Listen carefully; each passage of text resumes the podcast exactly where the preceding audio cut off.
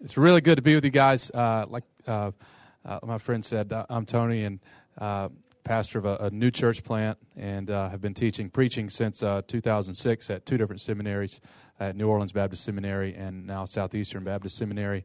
not Chris Daughtry or the lead singer for Anthrax or you know a tattoo parlor owner or a Harley shop owner. I'm actually a, a pastor and a professor. Um, I really like to think of myself as a reflective practitioner because I really write and uh, teach on an elementary level. And so I really try to teach to my old self. Uh, I'm really a recovering jock who's trying to learn how to read. And so um, that's the type of baseline level I, I, try to give to our students. And um, today we have a very uh, difficult challenge to talk about preaching and contextualization preaching and contextualization. What I'd like to title this talk would be um, Proclaiming the Gospel Faithfully and Effectively to Everyone in the Room, as well as those who aren't in the room yet. Because I think we do have a responsibility of preaching to those who are not even in the room right now. Um, so, how do you preach faithfully the gospel and effectively the gospel? And this is indeed a journey of a lifetime learning how to do this. And so it's it's humbling to talk about preaching. I, am not an expert, and I find myself totally uh, or re- recurringly trying to evaluate my own preaching and uh, my own effectiveness. Um, and all of us are going into different contexts from time to time, and so we're always wrestling through what is contextualization and how to do it effectively. I remember when I was in third grade, I was working on contextualization. I wanted to be a rap star, and uh, I was rapping every Friday in, in, in school. And so um, the only problem is I was in eastern Kentucky, and that was a problem. It was poor contextualization uh, because they couldn't listen that fast, and I realized that I had to get a, a new passion. And uh, I was I'm originally from uh, Detroit, and uh, my grandma lives uh, near Eight Mile actually, and uh, but moving to Kentucky was a bit of a different context, and so and then I became a Christian in college. I went to University of Cumberland's and played baseball there, and um, was became a Christian in college and didn't know what denomination I was or anything else. I got saved through FCA, and so my my church experience was really broad. Uh, that was helpful in many ways, and I landed in the Baptist world uh, and went to seminary. And I remember taking a red folder to seminary uh, that was full of sermons. And when I got there and I sat under my first class on exposition, I threw my folder away uh, because I didn't think I'd ever preached a real sermon before, you know, as I was learning hermeneutics and how to interpret the Bible and all of these things. And so um, it is a journey of a lifetime learning how to do this effectively. But as I was thinking through how would I talk about preaching and contextualization, I think I could break it into three categories. Uh, the first would be clarifications. What are we talking about when we're talking about contextualization? So, clarification. Secondly, foundations what are the biblical examples of contextualization that needs to, to drive and undergird our ministry? And then thirdly, exhortations. Um, I'm going to give you just those two challenges really that I began with at the end of proclaiming the gospel faithfully every week and proclaiming it effectively every week. So I want to talk a lot about Jesus. Um, perhaps when I get finished, you would have wished I'd talk more about contextualization sort of like uh, Mark Driscoll talked about a time when he was at a conference and they asked him to talk about how to reach Generation X. You remember we were talking about that? And he got finished and uh, he actually went on and on about the resurrection.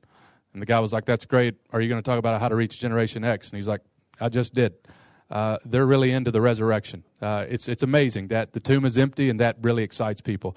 And so uh, we we think you should uh, talk a lot about the resurrection. And and the guy was just uh, we we need to talk about uh, you know how to reach Generation X. And and he said I just did. And then finally he looked at the guy and said, Do you believe in the resurrection? And he said, No, I don't. And um, he said, I've been to seminary. I've gone to seminary. And he was like, Driscoll was like, Well, you've gone to seminary, but you're not going to heaven. Uh, and and I don't want to give you any information that will help you recruit for the wrong team. So uh, that's that's the big E on the eye chart. The guy finally said, "Look, uh, we disagree on this thing." And he was like, "Yeah, it's the big one. Okay, this is the resurrection." So I want to make sure that church planters are talking about Jesus every week that we're proclaiming the gospel every week. And as I observe many church planters, it seems to me that they're actually pretty good at connecting with unchurched people. Uh, that some of them have went into church planting because of that very thing. They don't really like church people. It's not their ability to connect with unchurched people. It's my concern that they're not preaching the gospel clearly and effectively every week. Uh, and so we'll talk about gospel contextualization and, and a whole lot about gospel. Now, everybody contextualizes. There's some today who say, I don't contextualize, I just preach the gospel. Well, that's just silly. You're wearing clothes. All right, that's contextualization. We're glad you contextualized today. You, uh, we have lights, we have media, we, we all contextualize. We're speaking in English, we read English Bibles. And the question is, are we contextualizing effectively? So, clarifications. What contextualization is not, first of all, what I'm not talking about. I'm not talking about just being hip.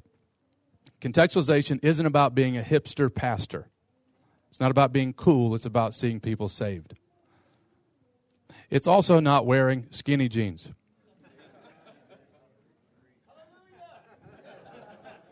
That's not contextualization, that's just uncomfortable. Uh, it's not using foul language. That's just sin. It's not using a stool instead of a pulpit. For me, that's an open handed issue. What I want to see is a guy have a Bible. There are many people have big pulpits and no Bible. And so uh, that's not what I'm talking about. I'm not, I'm not talking about compromising the message either. There's someone they hear contextualization, they hear uh, just give them what they want to hear. And the goal is to contextualize without compromise. And I'm not talking about fitting in with the patterns of the world on issues like evolution or gender or marriage. So, my question once again is how can you be faithful to the gospel and effective in communication? That's what we all want. That's our burden, right? Now, that's what I'm not talking about. This is what some people talk about when they talk about contextualization. Missiologists use the term contextualization to talk about the challenge of communicating the gospel across cultures. So, for example, some cultures have seven primary colors, and, reckon, and some uh, uh, only recognize four, and some only have categories of shiny and dull. And so, how would you translate verses that talk about different colors in these contexts? They have no category. Or how would you translate snow to a people who've never seen snow? Or the Zulu people have 120 words for walking. And so, there, there are contexts that, that we have to learn how to communicate across. And the danger in contextualization is always twofold. On the one hand, you have to watch the danger of syncretism, adapting too much. And on the other hand, you have to avoid the danger of irrelevance, and that's making no sense when you're talking. Um, one of the examples of too, going too far in adaptation, what I call hyper contextualization, is some translations now overseas in Muslim contexts are replacing Son of God for prophet. And I think that's a mistake. They're trying to contextualize, but in my opinion, they've gone way too far. So that's how missiologists talk about it. Now, pragmatists talk about contextualization like this. They ask the question, what type of church do we need to reach people? What kind of methods do we need to use? And we're all pragmatists to, to some level. So we ask questions like, will a rap concert work in our, in our church? Well, it might, but it might not. Uh, some d- try to develop ministries to uh, prostitutes because they're in big cities where there's uh, uh, uh, exotic dance clubs and whatnot. And so the pragmatist is just asking those questions. But I'm a homiletician, so the question I'm asking is how do you preach to various groups of people in a sermon in a way that's faithful to the gospel and effective in proclamation? And that's our great challenge is to preach it faithfully and to do it effectively without compromising the message. And the best preachers even speak to those who, as I said, aren't in the audience yet. Tim Keller says this He says, If you preach to the unchurched skeptic who's not in the room, they will eventually come. And it might be weird when you first start doing it, if you know everybody by name. And he says, What happens when you begin to address at times, not exclusively, but during the course of the message each week, when you begin to address the unchurched person, is that they will come either because they hear someone's answering their questions or because their friends believe you'll answer their questions and they will bring them.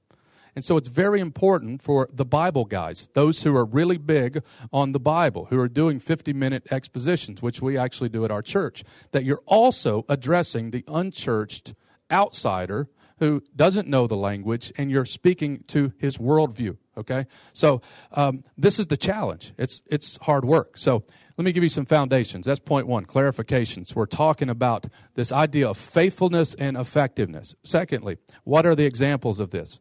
Well, the classic text, if you have a Bible, you can open there, is 1 Corinthians chapter 9. I don't want to spend a whole lot of time reading and expounding this passage. I just want you to see the two big ideas here on this issue of, of gospel and contextualization. 1 Corinthians chapter 9, verse 16 to verse 26.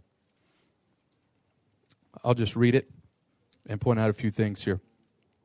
Paul says, For if I preach the gospel, that, that gives me no ground for boasting for necessity is laid upon me. Woe to me if I do not preach the gospel. For if I do this of my own will, I have a reward. But if not of my own will, I am still entrusted with a stewardship. What then is my reward? That in my preaching I may present the gospel free of charge, so as not to make full use of my rights in the gospel. For though I am free from all, I have made myself a servant of all, that I might win more of them. To the Jews I became as a Jew in order to win the Jews. To those under the law I became as one under the law, though I myself, uh, uh not being myself under the law, that I might win those under the law. To those outside the law I became as one outside the law, not being outside the law of God, but under the law of Christ, that I might win those outside the law. To the weak I became the weak, to, that I might win the weak. I have become all things to all people, that by all means I might save some. I do it for the sake of the gospel that I may share with them in its blessings. Then he goes into this section, right, on discipline and controlling his body. And he concludes in verse 27 saying, But I discipline my body and keep it under control, lest after preaching to others, I myself should be disqualified. Now, two things that are really obvious. I'm not very smart, but I can count. Paul says gospel and preaching a lot. That's very important, okay? Many want to do away with proclamation in order to contextualize. And you may be in this room today considering that. Just doing away with proclamation because you want to contextualize. Many are diminishing the role of proclamation. Proclamation is primary, there is no substitute for proclamation. In this passage, proclamation precedes his comments on contextualization, being all things to all men, that he might save some. In fact, the whole book of First Corinthians is a book about proclamation. It be, it's bookended with sections, famous sections on proclamation, right? Chapter 1 and 2 about proclaiming the message of the cross, and chapter 15 about the resurrection. In between this, we have these issues that Paul is dealing with. So, Paul is definitely passionate about proclaiming the gospel. What some are arguing for today is to do away with monologue in place of dialogue. They want to give up preaching and, and just do dialogue, meet at a pub or meet at a coffee house or whatever, and do away with this. And I just want to say, don't. Um, why? Well, it fails to be preaching. You can call it what you want, but it's not preaching. And it invites misguided people into the discussion. And practically, this method cannot make up for large growth that might occur in your church. How do you do dialogue with 500 people?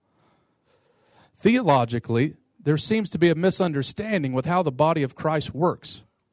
That we are using our gifts, differently and on different days. Not everybody needs to participate in corporate worship. They need to participate using their gifts during the week and other places on Sundays, right?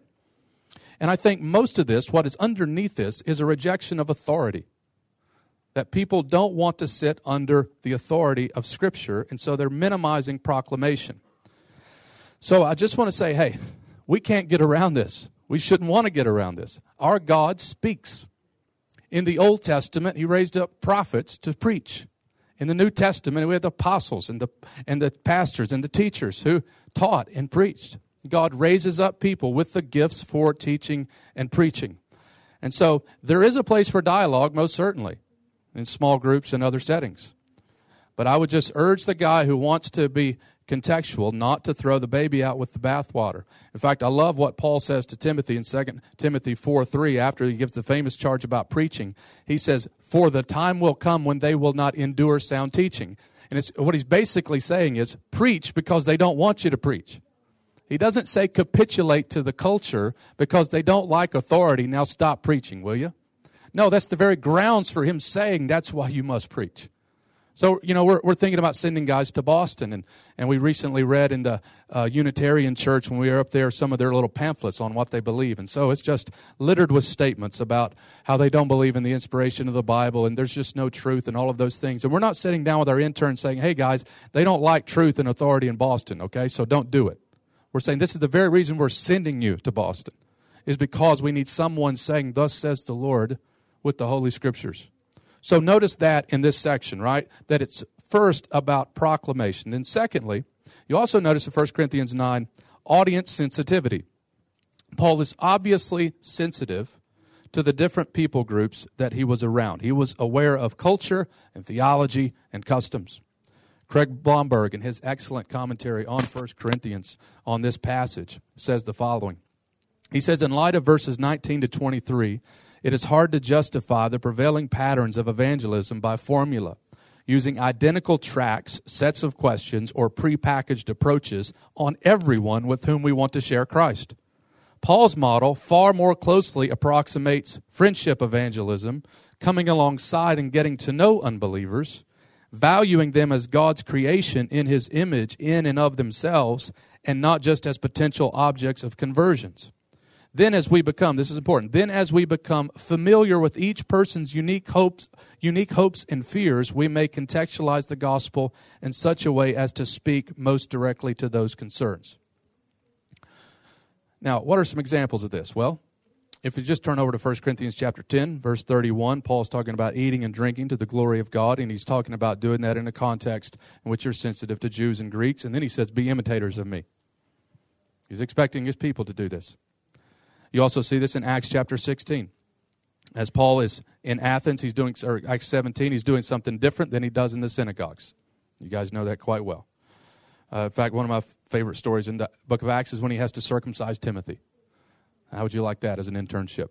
He's like, uh, he, he meets Timothy when he's a teenager and he comes back to Lystra and he's all well, well spoken of by the brothers and he's recruiting Timothy. Hey, you need to go with me. And he's, what's it like, Paul? Well, you know, they throw rocks. If you got a helmet, bring it. Uh, and, uh, by the way, there's this one little thing. I'm going to, I'm going to have to circumcise you. Uh, and what was that about? That was about getting into the synagogue. That was about being able to freely preach the gospel and, uh, quite uncomfortable. So that's important. Uh, Steve Timmis, on the other side of the pond, says this. This is a really good quote. I want you to get this. He says, Paul never treated one group of people the same way as another.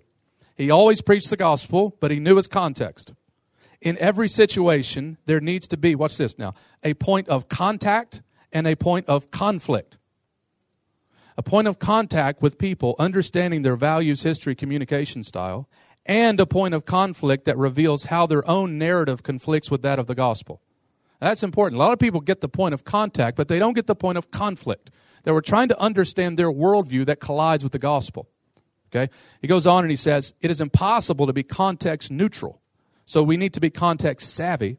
While we can't be indifferent to the culture, we also can't be enslaved by it because that will cause us to be blind to the point of conflict. Okay? I'll unravel that a little bit more. Now, also, we could say another biblical example of contextualization are the epistles themselves. That's same theology written to a context.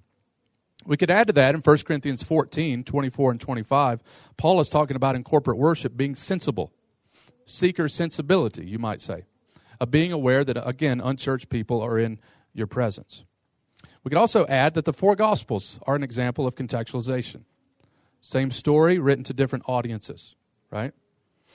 In addition to that, the greatest example of contextualization, of course, is Jesus himself who took on a culture, took on a language, took on a job, etc., and communicated the message. Now, there are a few extremes to avoid. We must avoid, in our contextualization, sinning. You're not free to sin in contextualization. It's quite interesting, isn't it, that after Paul talks about contextualization, we have one of the strongest passages about self control in the New Testament. This is amazing. I beat my body to keep it under submission, he says. So that means you can't be, you know, a Christian axe murderer to win Christian axe murderers. You, you can't, you can't be a Christian pole dancer to win pole dancers. You can't, you can't uh, be a Christian boy band, okay, to to win a, a, a Christian boy bands. Speak effectively? Yes. Please do that, right? Uh, compromise the message? No. Sin in the name of contextualization? No.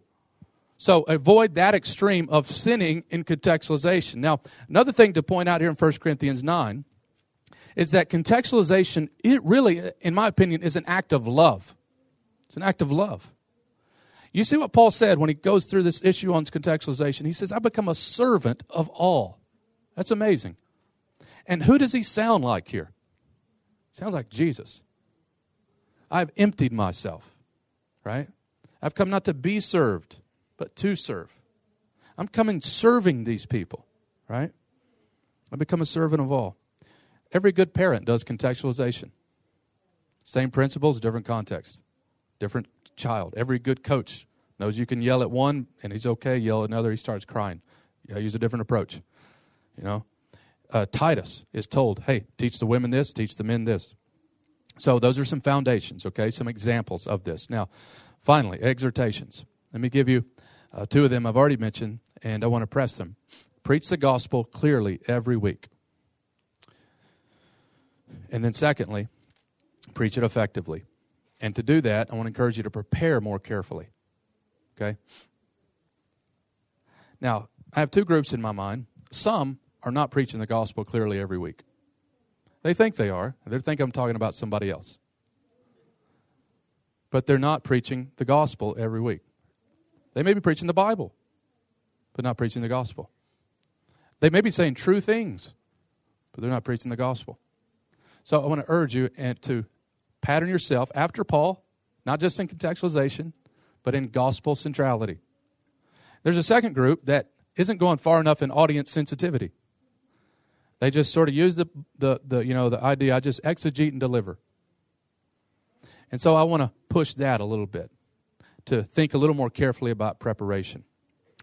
Now, 1 Corinthians 15 gives us a picture of what we're preaching. 1 Corinthians 15, when Paul says in verse 1, and here he just basically lays out the gospel, doesn't he? He says, I would remind you, brothers, of the gospel I preached to you. Notice again, it's preaching.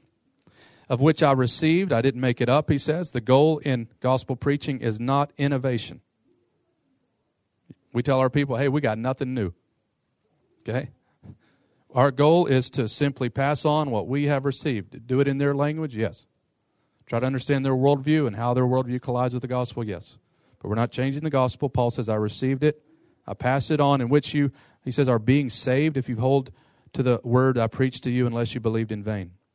And Paul begins then to unpack it. For I delivered to you what is of first importance. Love that. The gospel is of first importance. So I just want to encourage you to saturate every sermon with the gospel. I remember being on a plane with a Jewish guy one time. He got on the plane. He's from New York. And we were sitting down, and I was hoping to be alone by myself. And he stumbles on the plane late. He's all sweaty and hot, big dude. And he opens a Hebrew Bible, and I had my Greek Bible. And I was looking at him, and he was reading Esther. And he was looking at me, and I was reading Galatians about how, you know, boast only in the cross. And there's a whole lot, of course, about ritual and Judaism and circumcision. And, and we're sitting here, and he's like, Are you in seminary? And I was like, Yeah, are you? He's like, Yeah, I'm a Jewish cantor, I'm a singer. And I'm going down to uh, New Orleans for the Feast of Purim. And I was like, Oh, yeah, elaborate, please. And he was going on, telling me what they do. And I was asking about his church and uh, his synagogue and everything that he goes to. And he was telling me about what they do and how the Feast of Purim, they're commanded to get drunk and all those things. Like, that's a good church growth strategy. Uh, and and we began talking, and he asked me what I was preaching on, and I told him, and he said, "You know, if I had been a, a first century uh, student under Paul, I would have become a Christian, or under Jesus." And I said, "Really?" He said, "Yeah, because I took a class on Paul's use of the Old Testament, and it makes really perfect sense." And he said, "If I was lived in the first century, I would have been a Christian." I was like, "Actually, man, it's really amazing me. You can be a Christian in the 21st century," and and he said, This is going to be an interesting conversation, isn't it? And I said, Yeah, it's going to be a really interesting conversation. So we, we started talking, a really nice guy. At the end of the day, he said, You know what? It was just all socio political. I'm like, What are you talking about? He said, Well, there's a lot of people today who are self proclaimed messiahs, just like Jesus. He was a charismatic teacher, and people followed him. We still have guys in New York that say they're Messiah. I'm like, Well, you might have an argument unless God raised Jesus from the dead. If the tomb is empty, that changes everything. He's not just another self proclaimed Messiah, he's not just a teacher. And the resurrection, when you read the apostles, that is the big E on the eye chart. You trace the book of Acts, where do they end? the resurrection. Every week, we want to remind people that the tomb is empty and the throne is occupied. That Jesus is alive, right? And he has died to pay the payment of their sin. We want to make sure there's explicit gospel. Not just an allusion to the gospel, an, an, implication of the gospel, but the gospel is heralded. Notice how Paul says, I delivered to you what's of first importance. Not, not saying that other things are not important, but this is just of first importance, right? And so, what is the gospel? Well, Paul tells us here that first of all, we could say it's Christological, that Christ died for our sins. He was buried, he was raised according with the scriptures, that it's about Jesus. John Stott says the gospel is not preached if Christ is not preached. Luther says the gospel centers in the Son of God. So, gospel preaching is a Christ centered preaching. Paul could say in Colossians 1 8, Him we proclaim. The subject of our message is a person. We do not proclaim ourselves, we proclaim Jesus Christ as Lord. Right? Paul said, whether I have good motives or bad motives, Christ is preached and I rejoice. And so let me encourage you to center it there. Michael Horton wrote that book, Christless Christianity, recently, and he asked the question, what would happen if Satan took over a city? And he quotes Barnhouse, who said basically, no, if Satan took over a city, all the bars would be closed, the kids would be polite. They would say, yes, ma'am, no, ma'am. The streets would be clean, but Christ would not be preached. In other words, Satan is not scared of your moral improvement plan. What he doesn't want is the gospel. What he doesn't want is Christ being preached. Mormons preach moralism. Muslims have moralism, right? There, you could you could be of anything. Oprah and Andy Griffith. There, there are moral principles. Our job is to proclaim the gospel. That's what people don't have. And so center it in Christ, right? Lloyd Jones was even critiqued on one occasion about this. And I love this about Lloyd Jones. A guy came up to him one time after hearing Lloyd Jones preach. And he says, I cannot make up my mind what you are. I cannot decide if you're a hyper Calvinist or a Quaker. It's interesting, isn't it? He says, because you talk of God's action and God's sovereignty like a hyper Calvinist and the spiritual experience like a Quaker, then he says, but the cross and the work of Christ have little place in your preaching. And what would you do if someone said that about your preaching? You don't talk about the cross. Lloyd Jones went home and he just locked himself up, basically. You can read this in Iain Murray's biographies, or Dallimore, rather. And he began to study books on the atonement. He finally came out and he told his wife, I think I've found out what's wrong with my preaching. And I write about this in the Proclaiming Jesus book that even the best preachers need to improve. And even the best can be doing something that is not following this pattern of making sure every week what is central is Christ. You hear a lot of talk today about life changing preaching. And I'm all for life changing preaching. But you cannot preach life changing sermons unless the life changer is at the heart of the sermon. Your outline won't change anybody, right? Your cleverness won't change anybody. We're in this room because Jesus changed us. And that's what we want to commend to people, right? So he says it's Christological. Secondly, he says it's biblical. It's according to the scriptures. That is, it's rooted in the scriptures. And Paul, of course, is referring in this section to the Old Testament. And so the Bible is sort of like a two act play. You need to know a little bit about the first act to understand the characters in the second act. Or, as I like to say, it's a book with the answers in the back. You make sense of the Old Testament through the New Testament. And Paul understood that the, God, the, the Bible centered in Jesus. He told Timothy that the scriptures, the Old Testament, are able to make us wise for salvation that the Bible is about Jesus. He is the hero of the Bible. I just want to say we should make the hero of the Bible the hero of every sermon that we preach from the Bible, right? He goes into Thessalonica. What's Paul do? He doesn't hand out four spiritual laws or chick tracts. He opens up the Old Testament, preaches the gospel. Acts 13, his first recorded sermon, he traces the history of the Old Testament. Acts 26, he basically says, I've done nothing wrong. I'm just preaching the Old Testament rightly. Why, why are you mad at me? Uh, Acts 28, 23, he's at the end of Acts and he's still doing the same thing, unfolding the Bible, showing people how it points to Jesus.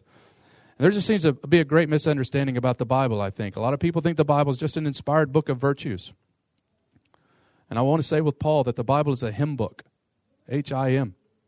It's about him. Paul says, Him we proclaim. He is the, the revelation of the mystery that was concealed, that's now been revealed to us.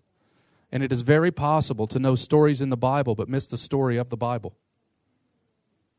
You see this all over the place. You see this in children's sermons, how people apply the Old Testament.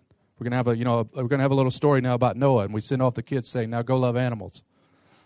And we say nothing about the gospel. And so I think for, for our own soul, what we should have in us before Sunday is this longing to hear people say, not what a great sermon, but what a great Savior.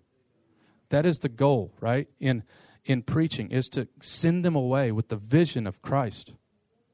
Some people say, well, won't this get old? Maybe if you're old. Maybe if you're boring. But I'm not advocating boring Christ centered preaching. Don't be Bueller. You know, Bueller. And hearing my wife say she loves me just doesn't get old. Get old for you guys? Been gone for a few days. I, am actually looking forward to it tonight. Um, and it won't get old if you consider the riches of Jesus' glory. Jesus said, uh, Paul says, we preach the unsearchable riches of glory of Christ. Unsearchable. you never get to the bottom of it. For all eternity, you're still, you know, in awe of this gospel. And it's not going to get redundant if you consider the fact that everyone is longing for this. Whether conscious or subconsciously, they're all longing for glory. And only Jesus fulfills that. And it won't get redundant if you just do the math. You only have 50 weeks. What are you going to give them? You know, a couple shots, right? I say we, we give them what is of first importance. And we, it shouldn't get redundant to us if we remember this is actually the way we grow as you read the New Testament. That issues like race are gospel issues, marriage are gospel issues, forgiveness is gospel are gospel issues. And so when Paul gives ethical exhortations, he roots them in the gospels. So we should forgive not just because we're nice, but we should forgive because Christ has forgiven us. We should love our wives, not just because that's the right thing to do, but because Jesus has loved us and gave himself for us. And we should love our brother as ourselves and cross racial divides because the kingdom of God is made up from every tribe, tongue, people, and nation. That all of these things are rooted in the gospel. So, yes, preach the ethical exhortations, but root them in the gospel. I love Bonhoeffer. You know, when you read Bonhoeffer's biography, what's he doing at the end of his life? They said they asked him to do a, a Bible study just hours before he died.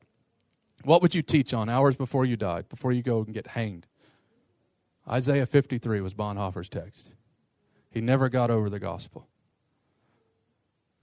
David Brainerd says, I have no need to preach moral instructions to my Indians when I preach Christ crucified. That takes care of itself. So let me just encourage you with that. It's biblical. Thirdly, it's historical. You see that in the text that Jesus actually lived and died. There's actually an empty tomb in the Middle East. It's also doctrinal. Notice how he says Christ died for our sins. That's substitution language. I would argue the center of the gospel. Jesus lived the life we could not live and died the death we should have died. A lot of people also today, some in the same camp of the dialogue guys, want to do away with substitution. They say, is it really that important? Only if you don't want to go to hell. You know? Other than that, it's not a big deal. Uh, I think you keep preaching propitiation, just define your terms. You keep talking about atonement, just be clear. Right? It's also personal. Notice how Paul, throughout this text, keeps saying, You believed. You have to believe. It's practical. Notice what the gospel does to Paul it makes him humble. So the gospel does to us. Uh, he gets to the end of verse 10 and he says, You know, I am what I am by the grace of God. It also creates hard work. At the end of this magnificent chapter, in chapter 15, Paul ends by saying that we should work hard because the tomb's empty. It creates unity as well. Paul goes at the end of chapter 15, verse 11, and he says, Whether I or they or we, we you preach and we believe that there's a unity in this gospel. And the gospel is also doxological. At the end of chapter 15, he, he ends in a, in a hymn celebrating the fact that, that death has no more sting. And so we pray for our preaching, right? That it would be Christ centered and, and that it would lead to adoration as we point people to Jesus. The goal is not just information transfer, but adoration. That there is worship that takes place in the heart of people as they hear preaching. And preaching is not something in addition to worship, it is worship as we exalt Jesus before people. So, brothers, let's make the main thing the plain thing, week by week. Second exhortation deliver the gospel effectively every week. And this is where I'll try to get really practical and we'll wrap it up here. Five different parts of your preparation. Let me encourage you to work harder in as I try to work harder. In your overall preparation, let me encourage you with a few ideas. First of all, expect different worldviews when you preach. If you define a worldview in these four categories origin, meaning, morality, and destiny origin, where we came from, meaning, what's the purpose of life, morality, you know, how do we live, destiny, where are we going? We have people with all kinds of answers to those questions when they come in on a Sunday, right? So we must anticipate that.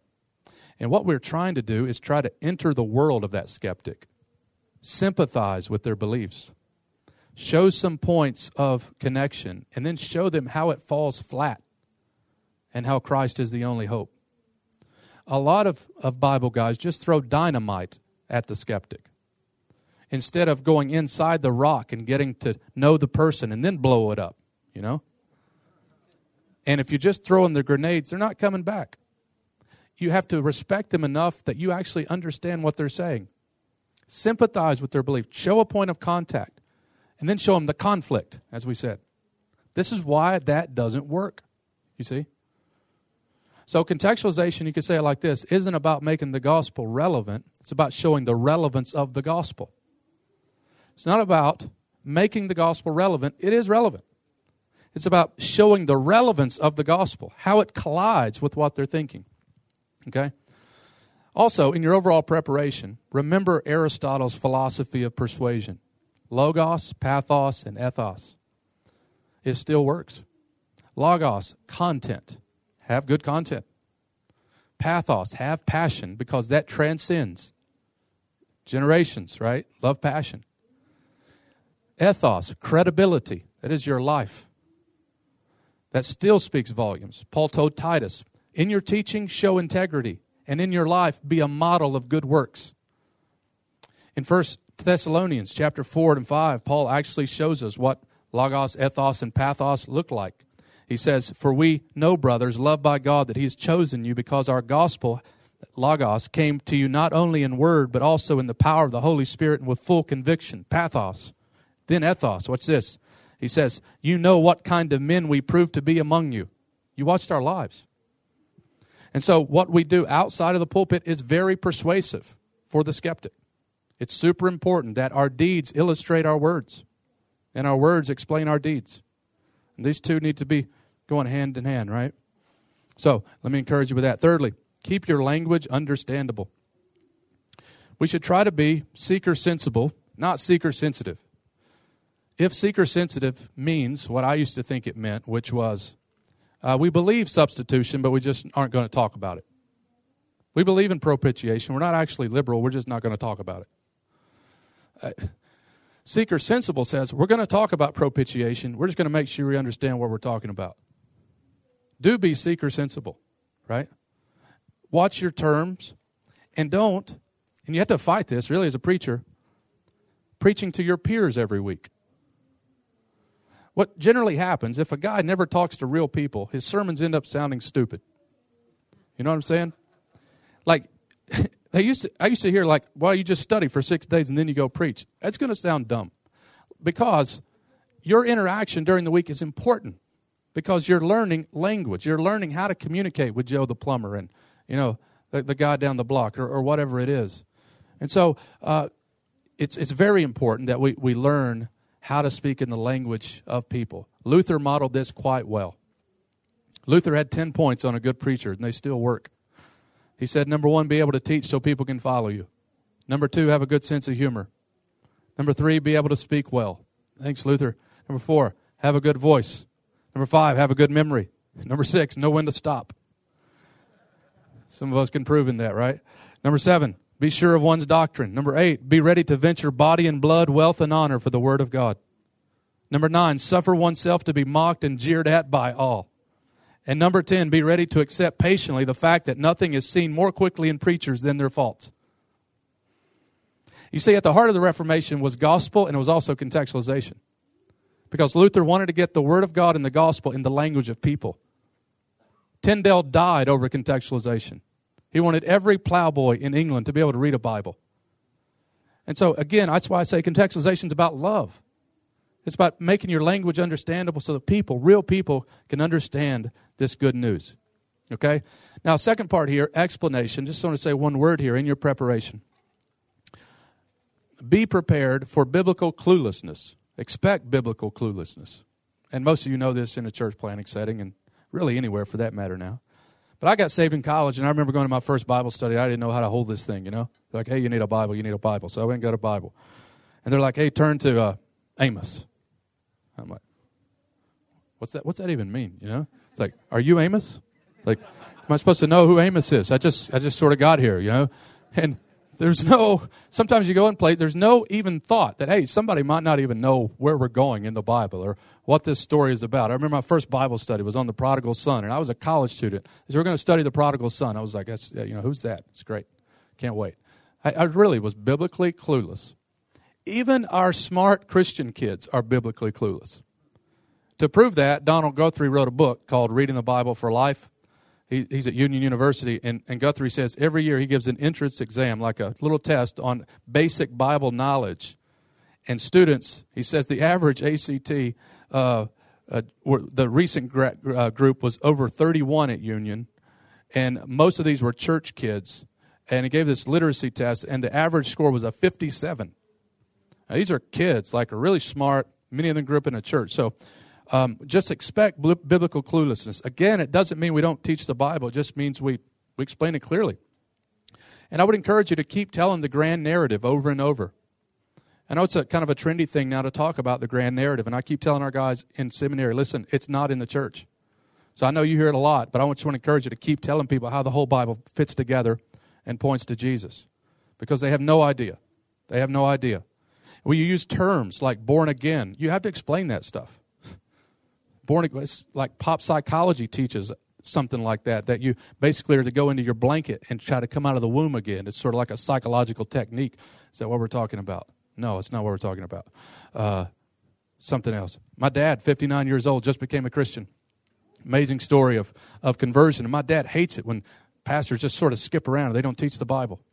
He's, it's absolutely amazing to watch my dad who has no categories. And he's, he says son you know i read through the bible twice this year like, that's great, Dad. And he's like, I just read, I love the New Testament. I don't understand the Old Testament. I'm like, well, nobody else does, but just, you know, keep reading it. And, uh, and my dad just, he, he wants to understand so badly. He's, but he's biblically clueless. And so now the question for me used, it used to be preach to my old self. Now it's like preach to my dad. How can I preach to a 59 year old who just started reading a Bible? I want to teach him all the sound doctrine that I can, but I want to put it in a language that he can understand it in. Just a word about illustrations. That's the third part. I would say throw out canned illustrations and illustration books, with the exception of a few, maybe perhaps. Let me just encourage you to be natural, to, to tell your own story. Learn how to tell a good story. And consider different types of illustrations, especially as you're trying to reach out to unchurched crowds, right? Different groups of people, different demographics. Application is one of the areas we really need to grow in. This is the fourth part. Let me encourage you in your application, this goes along with the gospel, to go deeper than just behavior, to get beneath behavior and show them the idolatry that leads to misbehavior, to get inside people and, and learn what it is that's underneath their, their disobedience and their sin. Uh, Keller's written, written a lot about this in Counterfeit Gods, and it's a very actually good book on for preachers as we try to understand what it, what it looks like to understand idolatry. In addition to application, what I've tried to envision now, also with the help of, of Keller's teaching, is to speak to the prodigal, the older brother, and the Christian. Because there are three groups of people, really, you know. You have religious people who think they're saved, and they're not. And then you have the prodigal who's just a hedonist. Then you have a Christian. It used to be there are only two ways to live, but in the parable of the prodigal son, there are three ways to live, right? So I found myself when I was in the deep south trying to constantly convince people they were not Christians. You know, just because you did this or this or this, that you're you're not. You need to really consider whether or not you're in the faith. Some of you are in a more hedonistic culture; they're not religious at all. And so, in application, think about when you're making points how would I apply this to the Christian? How would I apply this to the prodigal? How would I apply this to the religious person who is deceived? Okay? Also, within that, let me just encourage you to have different times in your sermons where you have asides, where you step to the side and you talk to the unchurched skeptic. You address the prodigal, you address the older brother. And the way you'll get good at this is by diversifying your people context. Get outside of your normal group. Read widely. Spend time with other or unbelievers. Um, do some counseling. Counseling will help your preaching because you will begin to answer questions from the text, questions that you heard that week. That's what in, inevitably happens in application. The people you're talking to every week is part of sermon preparation. It's helping you, okay? Um, the tendency for other preachers is just to preach to other preachers. And that's stupid, okay? Uh, now, let me also encourage you in uh, application to practice the drip method of application for the church. Sometimes application needs to be aimed not at just individuals, but the corporate body. So let your vision drip week by week in your preaching. Instead of a one sermon a year vision sermon, let it drip week by week so they're constantly hearing about it. All right, I've said enough about that. A couple final words and I'm done. I would encourage you when it comes to contextualization, the, some of the best contextualization will happen in sermon based small groups. As people learn and think through what you preach in the context of people who know their names, they sit on your couch, they eat out of your fridge, and you can address them with what they've just heard. That's important. So remember that's that's part of it. When it comes to leadership, have a way for people to be interacting and engaging with that sermon. I would also encourage you to, to do something like an ask anything time for the congregation either a sermon series or text message questions or whatever. But learn what your questions are in that audience. Begin to think through what it is that people are thinking. This is what, what we're about to do at Imago Dei. We're going to we're going to have people basically text message questions, and uh, we're going to do this one of two ways. Either after the sermon, I'm going to try to answer them, or we're going to do like a follow up Friday, which is going to be like a video blog, and I'm going to try to answer questions from Sunday's sermon and give them a heads up for next Sunday. This, I'm probably just going to do it on my iPhone and video record it. Hey guys, here were three questions. I preached a long time last week on qualifications of elders. Uh, here was a question, and just kind of work through that. Some other ideas some friends have used is basically having a luncheon every Sunday after uh, corporate worship in which people ask questions. Keller did this in Manhattan when he first started. Uh, this was a big part of their outreach. Was as he was preaching the gospel, he offered a lunch, and then they were able to kind of ask questions. So I just think it's important you're learning what it is that people are thinking uh, as you're preaching. Now, we hate this as pastors. We hate for anybody to evaluate and critique us. But again, it's about love. It's about understanding our context. What are the questions our people are asking and trying to bring the gospel to bear on those issues? All right. Well, I've talked really fast, um, and uh, hopefully you guys have stayed awake. Are we done at 4 o'clock? Is that right? Yeah. I, will tell you what, I'll be around if you have a, a few questions. Uh, I'm going to pray and uh, ask for God's help. We'll be better preachers. And uh, may many people come to know Jesus through your, your proclamation. Thank you guys for your time. Father, we love you. We thank you for first loving us. We thank you for Jesus. We thank you that the tomb is empty and we have something to preach. And I pray that you would keep our eye on the ball, that we would keep heralding Jesus with all the passion uh, and all the compassion uh, uh, that, that we have, which comes, of course, from you.